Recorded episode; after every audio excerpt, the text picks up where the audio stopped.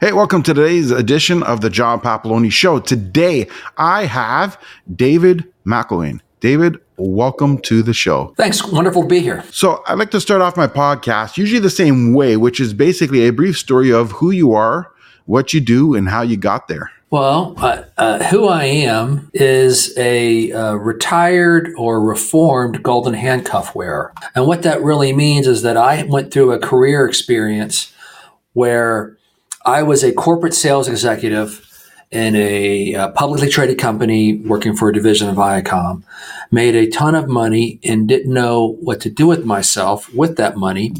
I was also miserable, hated my job. So I built a plan to start creating wealth outside of corporate America.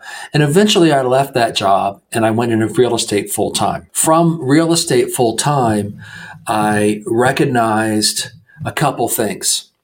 One, I left the job in corporate America at the conclusion of a merger. And so I was laid off through no fault of my own. I actually made budget for the upcoming quarter the day I was laid off. And I went through the kind of the search in the wilderness, ended up working for a private um, startup in the tech world as a CRO, turned in a Series B fundraising, reversed seven or eight consecutive quarters of revenue decline into positive revenue. Came in after the Series B fundraising was there, ready to hire the 35 sales force that were in the plan. And I came to learn lo and behold, I was laid off from that. So, real quickly, in the course of about 20 months, I lost two jobs that weren't performance related when I was actually outperforming the marketplace and my peers. So, I got into real estate as a result of this understanding that I had to be in control of my own destiny. From there, I became a, a real estate agent, a realtor, and I opened a brokerage. And from there, I became a multifamily owner and operator, and I'm currently a general partner in over a thousand doors. So I put together groups of investors, and we go out and we buy multifamily syndications or other commercial real estate assets that are yielding positive cash flow and or uh, tax benefits and or equity multiples. So that's kind of the executive summary. Got it. Got it. So that's actually interesting, right? I mean, sometimes uh, you know bad things that happen in our uh, lives actually end up being positive outcomes. So I mean that's a that, that's a good thing. Uh, now again, real estate uh, you know agent, and uh, you went from real estate agent to multifamily investor. Like, how did you come about that? Like, where where did you see the opportunity? Right? Because most people go single family home, condos, multiple condos, stuff like that. Most people don't think to go to that level. One of my gifts or burdens, depends on how you look at it, is that I have a big vision. So when I was selling advertising, I, my product was sold locally, regionally, and nationally. And what that really means is that I could sell one market, two markets, five markets, or 125 markets. And it was the same work to sell one market as it was to have a client buy three markets or to manage a client's contracts for 150 markets. I actually happen to be really skilled at the larger sales and the bigger holistic view. And where I made my bones in corporate America was selling very large, complex, multi market deals. So I'm at an investment seminar in Denver where I live, and I see somebody talking, and he says something that hit me in about 10 seconds, and that was, Why buy one one door if you can buy a hundred. And from that, I realized that buying apartment complexes was for me the use of the skill set that I had in corporate America. So buying one is the same as buying a hundred. There's just another zero. When I would sell one market, it was the same work as when I sold 125. There were just more zeros and there were just more lines on the spreadsheet. So for me, it was a natural transition and I jumped at it. I do today still own my residential brokerage and I still enjoy helping people buy and sell houses and and doing that home thing. I had a closing last week. I've got another closing this week, and it's a good thing. So hopefully that gives you a little bit of clarity that I was able to see scale, and from scale, I was able to see opportunity. Yeah, absolutely, and it's uh, interesting that you're able to see that that way. And it's like, and, and it kind of surprised me when you said you still had your brokerage. Mm-hmm. That uh, I wasn't expecting that. This is actually my brokerage logo right here, and, and so I'll do the little plug for Colorado Realty Experts. That's awesome. That's awesome. I mean, I, again, I still have my license too, and I'm starting to expand into the investment side of it as well. Now, I'm going to guess that you're not doing this uh, all by yourself, like the whole investing thing, right? With Mac Assets, and I'm guessing there's more than just yourself. Well, what I do is I put together teams as needed on the different individual asset. I have an acquisition guy that I work with when we're looking to buy properties. I have uh, fellow partners, and I bring together partners based on where the op- opportunity lies and on what we need in the partnership. So, for example, I'm working right now on a deal we might do in Tacoma, Washington. So there's a couple Seattle guys that are there. It's a possible condo. It's a possible building conversion from a um, Class A office building in, into condos. So there's an architect we're going to put on the team. There's a guy who's done these conversions before out in Manhattan. We're going to put on the team. We're going to bring it. We, we bring in experts based on what we need for that project. Uh, my deal in Kansas City, I've got different people on the team that have different skill sets and have operated properties in similar size and scope in similar markets and or that market. So I am a a one man show, but I'm not because I don't do things alone. Team is crucial to this, you know, and that's one of the benefits of this is that I'm responsible for my uh, investors' results and I'm responsible for ensuring that Mac Assets does the best things possible for the assets that we work with. So it's not a guaranteed 10 person team. Ultimately, uh, my goal is to have a 30 or 50 person company and to have all those people in on staff. But it's I'm not there today. I'm only three years into this, four years into this. So you know, there's a growing curve. Absolutely. So you're, uh, which is pretty good. Three, four years, and you're at a thousand doors. That's actually kind of impressive. Thank you. I, which comes the next question is that where did the financing come from? Well, every project's different, right? And so in the capital stack, the financing comes a couple of different ways. One of them is that my own money's in it. Uh, two, the bank is always a crucial part of the capital stack, and people ignore that. But financing uh, is crucial. And one of the challenges that we've had in the last 18 months is that the federal interest, the Federal Reserve has changed the, the fund of funds rate in, in the US, and that has massively increased the cost of capital. So we actually have a, a lending arms, banks that are part of the capital stack. Then we raise private equity. And that private equity is where I come in. I bring out private equity. I put together a group of accredited uh, and or sophisticated investors.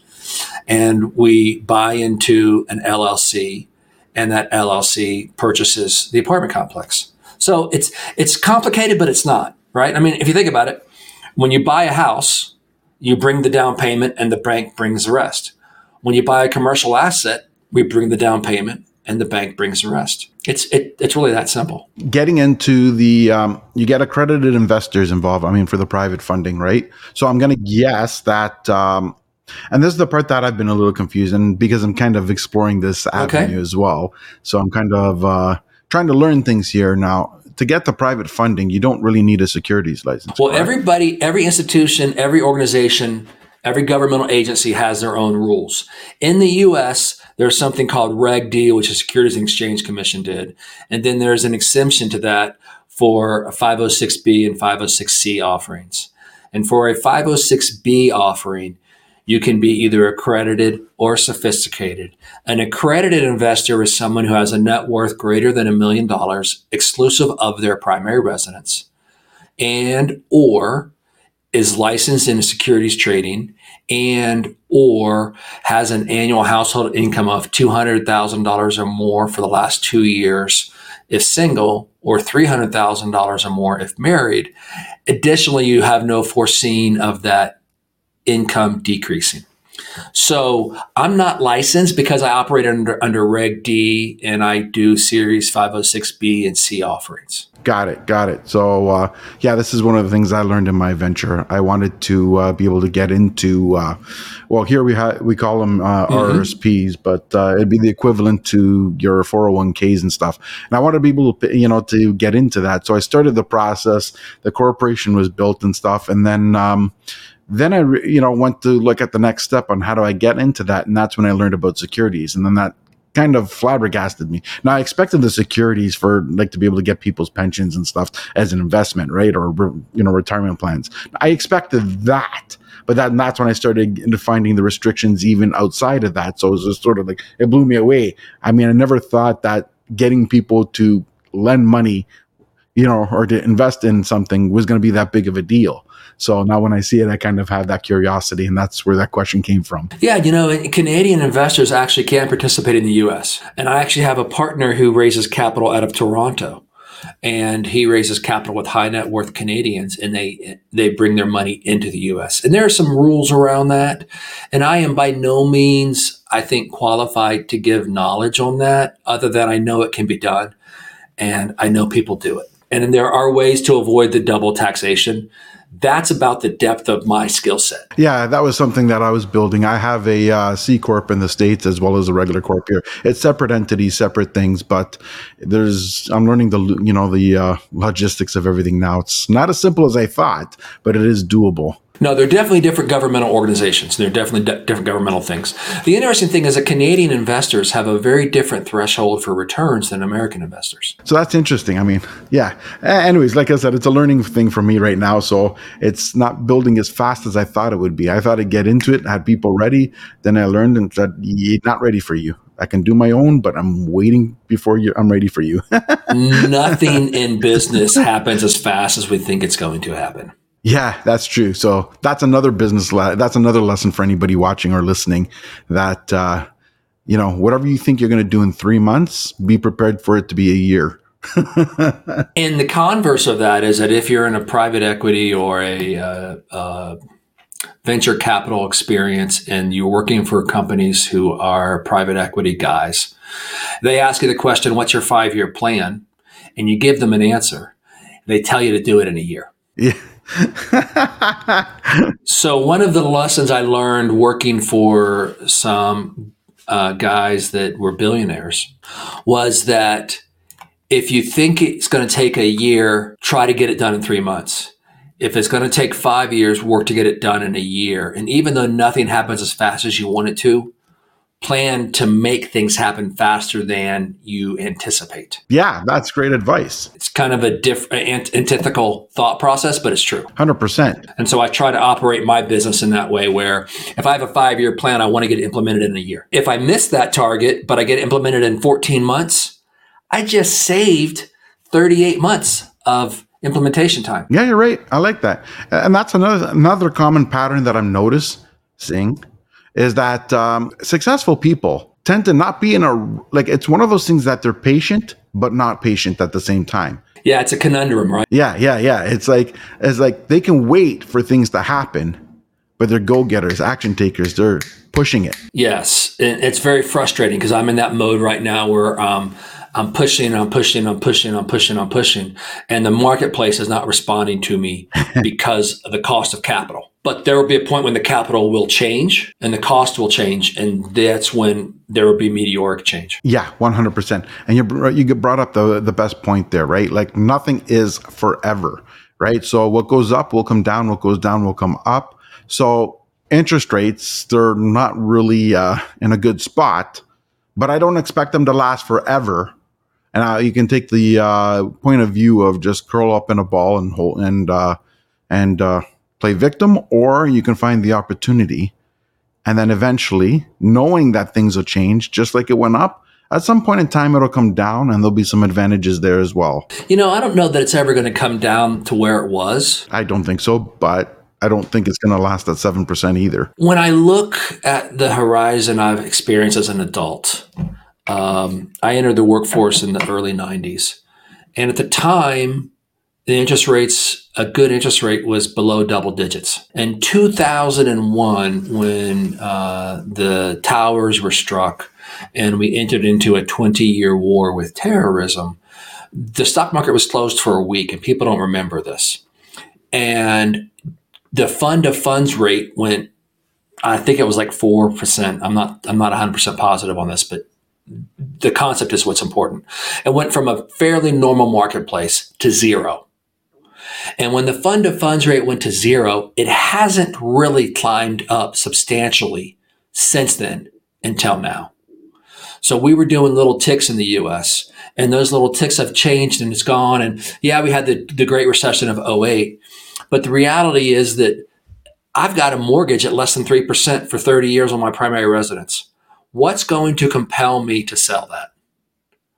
And I think that's a really interesting thing is that as the marketplace changes, 60% of the US has mortgages below, I'm sorry, 80% of the US, so eight out of 10 people have a mortgage of 6% or less currently on their primary residence. How do we unlock this? I don't know. And, and, and I think that we're in a really interesting time because all the rules of economics are really being tested and the theories are changing rapidly. We don't necessarily understand. I was on a call earlier with a peer of mine who owns a whole bunch of assets. And we are talking about the fact that we don't understand some of the economic functionality. For example, we're in a quote unquote, it feels like a recession, but we don't have job loss. And we actually have job gains.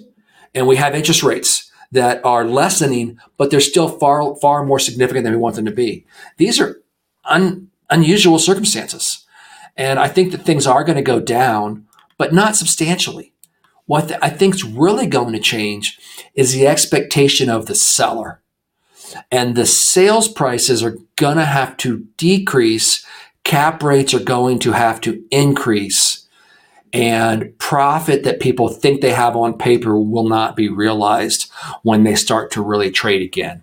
So that's kind of my read. Yeah, yeah, that actually makes sense. I, I kind of agree with you on that. Um, anyways, yeah, like I kind of agree with you on that. Things are changing that way. I do think we will see some sort of significant job loss in the future. I really believe that. Um, but again, with every uh, downside, there's an upside. So I also right. see that uh, there's going to be more opportunities that uh, people don't realize at the same time. Yeah, where do you see the job loss coming from? cost of, uh, like you said, cost of capital right now is higher. Um, mm-hmm. People are spending less when interest rates, uh, like when people who have interest rates under 6%, and in fact, there's a good chunk of people that have them under 4%, when those become mm-hmm. the 6.5%, then uh, people are going to tighten up their belt and spend less. And as they spend less, that'll be more of that pullback. As there's more of that pullback, there'll be more layoffs as a so shrinkage and the shrink, shrinkage in the consumer facing segments. Correct. I, I personally think right now. I think right now this inflation talk is the new COVID. For all for all intents and purposes, this inflation was caused by our governments, by their decisions during that lockdown. Now, I'm not saying I have a better solution. I'm not saying there would have been something else they could have done. And I'm not saying there isn't. Um, but it's a lot of times like there was a lot of uncharted territory, a lot of rash decisions to try to compensate for what was in front of them.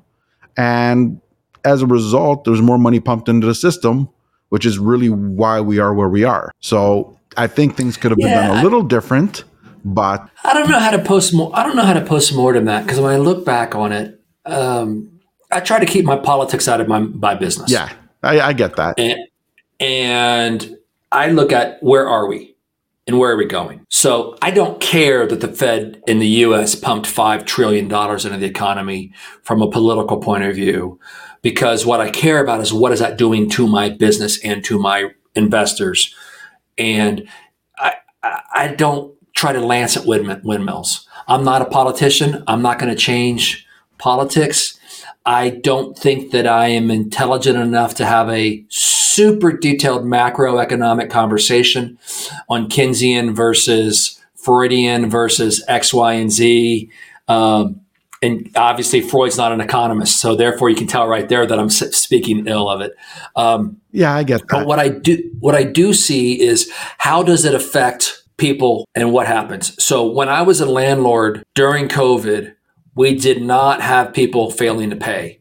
When people came off of the uh, subsidies, there was a probably 90 day rough water. What I learned in watching my residents respond was that they wanted to pay. 95% of them wanted to pay. 2% wanted to screw me, and 3% wanted to manipulate the system. Right. And that's the way mankind is. If I really think about it, mankind 95% good, 2% are rotten, 3% hate the man, whoever the man of the moment is. and they're going to continue to hate the man of the moment. So I just kind of ignore it. To me, it's it's it's chatter, and it doesn't help advance my business or my investors' responses. Which is interesting because one of the things that I really want to do with my investors is I want to educate them to make the decision that works for them. I don't necessarily care if you invest with me or Bob or Sally or Tom. What I care about is that I give you information to make a good decision. So that's one of the reasons that I talk about, hey, here's the experience we had. Our residents didn't walk away. A couple of them did. And you know, one of them, I just saw the report today that we're, that that's, this person's under the eviction status. Good. They were trying to screw with us. They worked the system. We still got our money. And over the course of that period of time, there was some instability, but that's part of operating any business. So yeah, COVID was really challenging and people were really scared, which tells me another, which taught me some more lessons, which is that people get really scared really easily when they don't understand what's happening and there's not a known. So one of the things I always want to educate people on is how to face your fear. Yeah, that makes sense. Now, which brings up a point here. Um, now, is Colorado a landlord friendly state? Well, let's talk about what landlord friendly means. You know, what is the definition of this? Does this mean that we can evict somebody immediately? Or does landlord friendly mean that we have the right to seize our property back after something's not paid? Or does landlord friendly mean that we don't have rent control? And is rent control good or bad? You know, people talk about this landlord friendly, and I don't really know how to define it. I remember um, the answer to your question is perceptually yes. Reality is that we are purple right. and blue. Right. And there's this hypothesis that if it's a blue state, it's not landlord friendly. That's a load. It's about the municipality more than it is the state. Got it. Eviction rules in the US are governed by counties normally, not by states. States have some rules, but really the county does it. So in Michigan, where I used to operate property, it was viewed as landlord neutral. I had to I had to take back and evict a tenant, and it took me a year and fifteen thousand dollars to unwind a a a uh, seller carry deed sale. So I would say that was unfriendly. In Colorado, I can evict you. I can I can post and you can have three days to cure the problem. And if you don't cure the problem, I can have you out in about 30, depending on what the issue is. So is that beneficial? I don't know. Kansas is viewed as a landlord friendly state and it takes us 90 days to evict somebody. So Colorado is, is definitely in the evolution. We just, um, the, the legislature is all Democrats and the, the governor's a Democrat.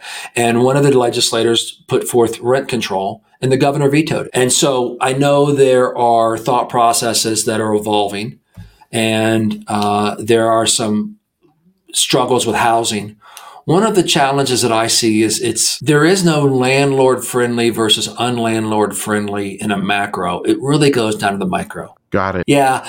I don't want to buy something in San Francisco. And I don't want to buy something in Seattle. And I don't want to buy something in LA.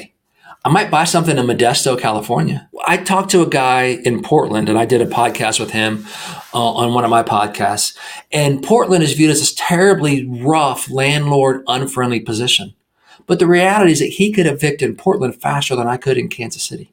That's interesting. Yeah. So perception is a reality, but it's often an incorrect reality. You know what I mean? Yeah, absolutely. Yeah, I agree with you. I mean, like I'm in Toronto. In Toronto, the mm-hmm. um, the rules and regulations are horrendous. Um, now, with the interest rates going up, a lot of people are in negative cash flow position, and we're talking about like eight hundred to thousand dollar loss per month. And with that being said, some buildings are under rent control, so they get the whopping two and a half percent, and they continue losing money. The trend here in Toronto is a lot of investors are dumping their places and some people are holding back, going, Whoa, you know, let's see what's happening. You know, things are crazy. Other people are leaving Ontario and investing elsewhere, such as the Sunshine State, Florida. Yeah. Um, we have Calgary, that's uh, if for the ones that want to stay in Canada, that's what I call landlord friendly, which is, and here's my version of it and my problem. And this is my problem with Toronto. It is not so much like, don't get me wrong, I'm not one of those landlord guys that wants there and say, you know, screw the tenant, throw them on the street. And that's not what I'm talking right. about you know, I mean, I believe in being fair. I believe in doing what's right. And I think most people, like you said, 95% want to do what's right and fair. I just also don't believe that it should take 18 months of the landlord not getting paid to be able to evict someone or do something about their uh, 110% agree. That is horrific. Because the reality is that people forget this. You, you get into these these these battles. What do i what's my service? I have two or three different services i provide. Number one to the investor i provide a risk adjusted return for their capital. That's huge. Yes. To the resident i provide a safe inclusive functioning place to live to the government, I actually help provide stable housing for their populace. These are things that people ha- need to remember. Now, in exchange for that, do I make a living? Yes. So I think there's a balance in there. And, and I hate the idea of rent control. Intrinsically, what that means is that someone's guaranteed to live below the marketplace values. Yes. And if they're living below the marketplace values, why are they still living there? Maybe this is what migration's all about, right? If you think back to where migration started in the U.S. in the turn of the turn of the uh, you know the mid 1800s, people were migrating away from the cities to where they could find employment and housing and opportunity. And the same thing happens today. But now our our migration trends really go more to lifestyle choices. And is that is that what we need? I don't know. But I, yeah, rent control horrific in my opinion. Yeah, I agree with you on that. It, it's actually negatively impacting the cities. It, when Denver was doing this, I, I, I, got educated on it real fast. And um, it actually reduces housing because capital flees the market. And as capital flees the market, like you're talking about in Toronto, there's less building, there's less transactions, which means there's less units being put to the marketplace and it inherently hurts the economy. I agree. I agree. Exactly.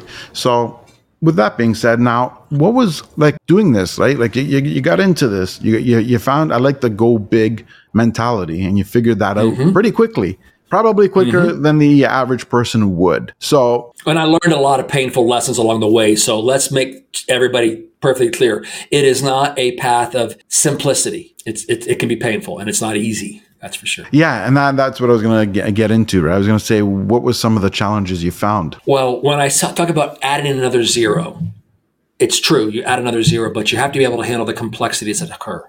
So when you buy one or two single families, you you don't typically offset that one or two family properties with a professional property management company. The tax implications are much different. You don't do tax objections for one or two houses with a professional firm you don't hire a CPA firm to deal with the books. When you're buying one or two single family rentals or you're doing the BRRRR method and, and you're doing it basically by yourself or with a, with, a, with a partner, you're not operating multiple businesses. When I buy an apartment complex, I'm buying two things. I'm buying the real property, which in and of itself has its own challenges. And then I'm buying a business. And usually I'm buying a business that is performing at subpar results. And because it's performing at subpar results, I have to operate that business to get to optimum performance. So those are some of the challenges learning how the levers function that create better results than the previous operator. Understanding what asset management is versus is not, versus what property management is versus what it is not. Understanding the rules and regulations of any municipality you operate in understanding what the residents want, providing product that is relevant to the market. So there's a whole lot more hats that are involved. And that's why there are usually many more members in an association like this than a single uh, buy and hold or a flipper. A flipper might know a market that's three miles by three miles or maybe five miles by five miles. And in multifamily, it's a very different set of trading radiuses. Makes total sense. I like that. And yeah, I agree with you. I mean, it, is uh, multiple hats, a lot of uh, a lot more to think about. And you know what? I would imagine that uh, it's like you said, a flipper or someone has one or two properties will manage it themselves. Where uh, you got multifamily, there's no way that you can manage that yourself. Your phone wouldn't stop ringing and not for positive well, things. yeah, yes and no, right? So as an owner, I don't touch the day-to-day operation of the business. Just think about a CEO for a second. A CEO operates with a team and everybody has their lane. And as an owner, my lane is to make sure that the team is operating at optimal, at oper, optimal performance. So self-management is not a problem if you have the right team because that's Bob's job, not David's. Right. and Bob calls David and says, Hey, our turnover this month is three. Our, our available inventory is six our uh, loss to lease right now is X, and uh, there's a reporting mechanism. So that's the business hat that I love to wear, which is very different than the real estate hat. The real estate hat is about valuing an asset and operating an asset and the transactional parts of the marketplace. The business operations hat is about maximizing performance. Got it. With now, in terms of like when you get when you find a new project and you need to raise money, how, like, how did you begin raising money? That's where I'm trying to get at. I mean, like now I'm sure you have a uh, database, right? But you had to start yeah. somewhere. Well, part of that, you know, I operate a podcast called Break Your Golden Handcuffs. Uh, I have a large following on LinkedIn of over a thousand people. I have a network of 30 years of corporate life. So I transitioned all of that. I also put out a newsletter. Um, and it's not easy. You got to network. Uh, it's like any other sales game. You got to be in front of people to get to help them find the solution. I, I wrote a book, How uh, Ugly Apartments Deliver Beautiful Returns. That's available on my website. So I, I do all of those things that you see talked about in educational circles to generate opportunity for investors to find out, to discover me. I've also got a YouTube channel. So I do a lot of social media stuff. Got it. Got it. So now, but social media is kind of, well, I guess you've been doing it for six years. So social media was around from the beginning. Yeah. So that makes sense. Okay. Yeah. And you're right. You're that you've also illustrated the importance of a database throughout uh, your career and, you know, maintaining relationships, which is important as well. Yeah. You know, I had, a, to give you an illustration of this, I had a client that used to be, a radio, uh, when I was selling radio for Viacom, I had a client that I met when she was in her 40s.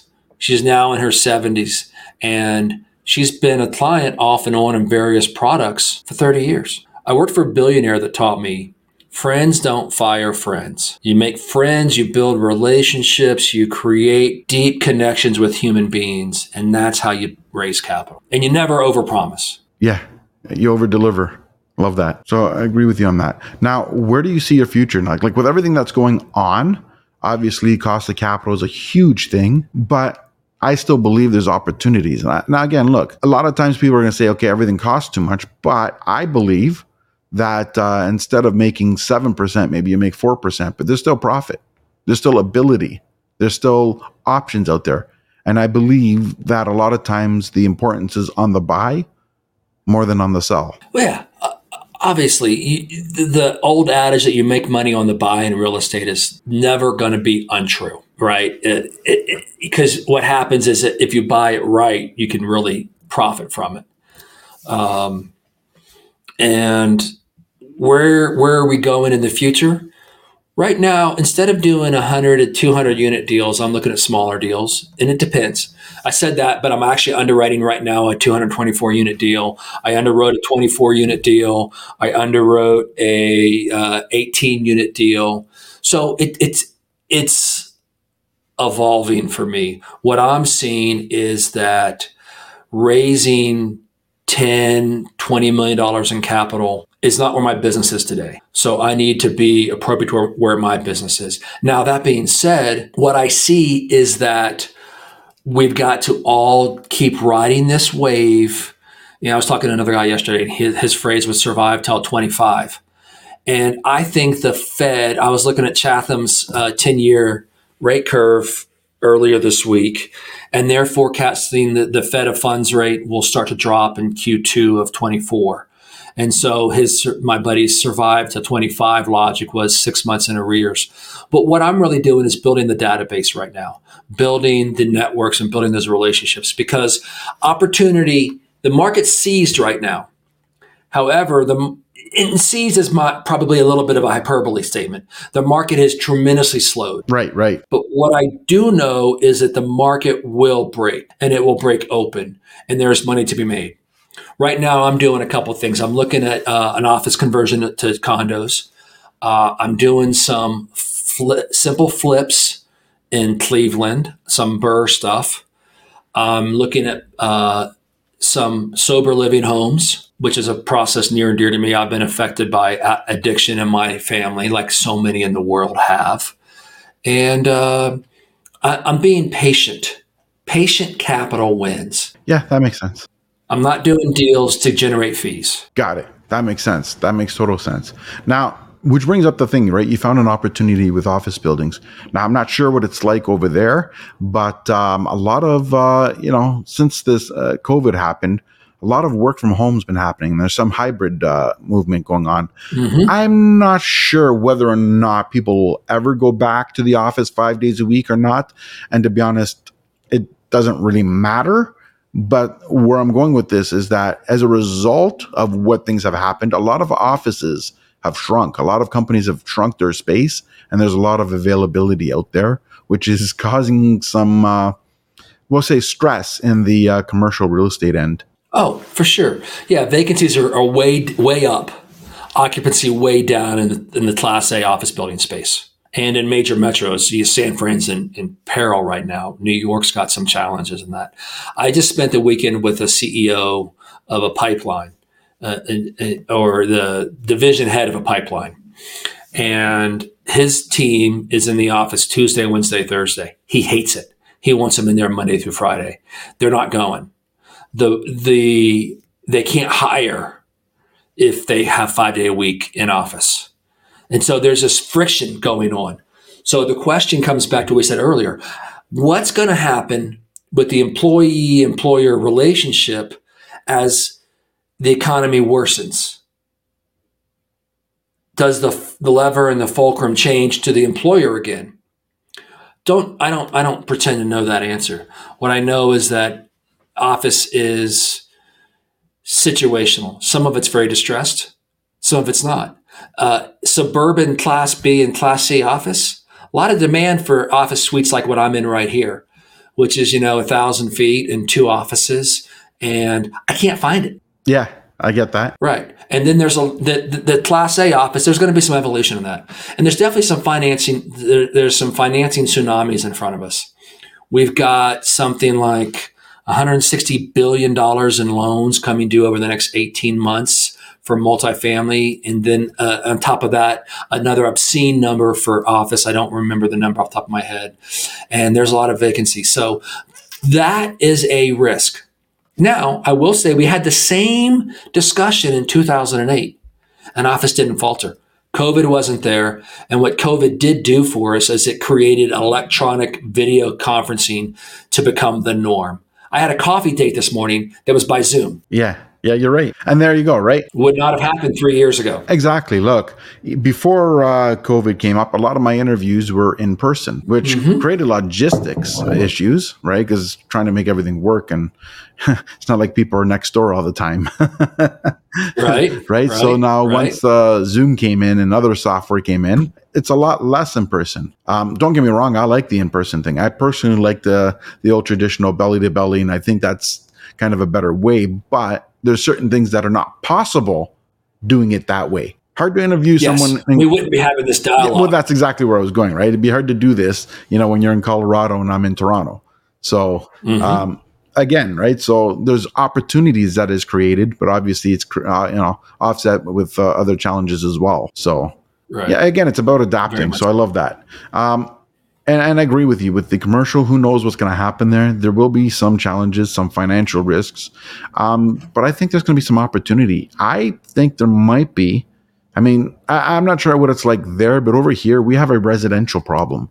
We have oh, we have it across the we have it across the globe. Okay, yeah, yeah. So it's not just me imagining. And in the U.S., we definitely have it. We have a supply problem. There is a shortage of supply. There is an excess of demand, and one of the challenges, though, is that building codes for office to convert to residential, they're not the highest and best use often. Did you know that in the US, in order to change office to residential, you got to worry about the egress and the width of the stairwells. Forget the plumbing. The plumbing's an, a, a significant issue, but you got to worry about the risks of the stairwell. And then if you're going to change the plumbing in the building, is the plumbing to the main line to the city sewer a 12 inch, an 18 inch, a six inch. The, the, there's so much structurally different. It's a real challenge. And I think that we're going to see a lot of buildings demolished and rebuilt. Yeah, I could see that happening. Right. And that's where I was going. I, I could see some commercial space being converted, whether through demolishing and rebuilding or something. I because I, I, mean, at least here, there, has been talk where government buildings that aren't being used, having them redeveloped. There's been talks of mm-hmm. that. Now, mm-hmm. whether that happens now or it's just people putting rumors out, I don't know. But it's not a terrible idea. We got 5,000 empty offices buildings, or, you know, and it's sitting there on taxpayers' dime. Why not convert it since we need the space, anyways? Yeah. And and what about creating some of this as shelters for the homeless or yeah. uh, senior facilities? You've got a baby bo- we've got a baby bo- baby boomer problem. You've got a shopping mall problem a big box retail problem. So the major retail market's changing. We've seen that time and again. Uh, the seniors are aging in place longer. So there's a whole lot that can be done with this. Am I the guy to do it? I don't have the solutions today. I have some ideas, but I don't have the uh, capital to write the checks. Yeah, absolutely. I get that. I, I, again, right? I mean, uh, hey, I think we all contribute as we uh, mm-hmm. as we get out there. Like even with yourself, every building you buy, every opportunity you present, that is one slice of the pie towards the right. solution. I don't think any one person can do it on their own, and I think uh, to get the massive amounts of movement in that space we're talking about, it's going to take uh, you know the really big box stores like uh, like the government or the Blackstones of the world or J.P. Morgans to do, right? So mm-hmm. it's going to be yeah. beyond uh, you know beyond the uh, individual computer contributors. But again, every piece everybody contributes, it all helps out, in my opinion. It it does for sure. So awesome. In light of time, I'm going to get down to the last couple of questions. And um, All right. one of them is going to be what would your suggestion be or your advice be for someone who is interested in getting in the real estate game, whether it's through investments, whether it's through being in the business, whichever, but they're not sure where to start, they're not sure where they should focus, what would you suggest? The short answer is follow something that interests you. Follow something that interests you. Get educated and get in the game. Action always educates better than sitting on the sidelines. Love that one. I believe that too. There's only so much learning you can do if you don't put it into action. It's of no benefit to anyone. Mm-hmm. So, second last question is going to be How do you know you've had a successful day? It's on my wall. My job is to help my investors. And the way I help them is ensuring that I've given them all the information so that they can make the best decision for their families.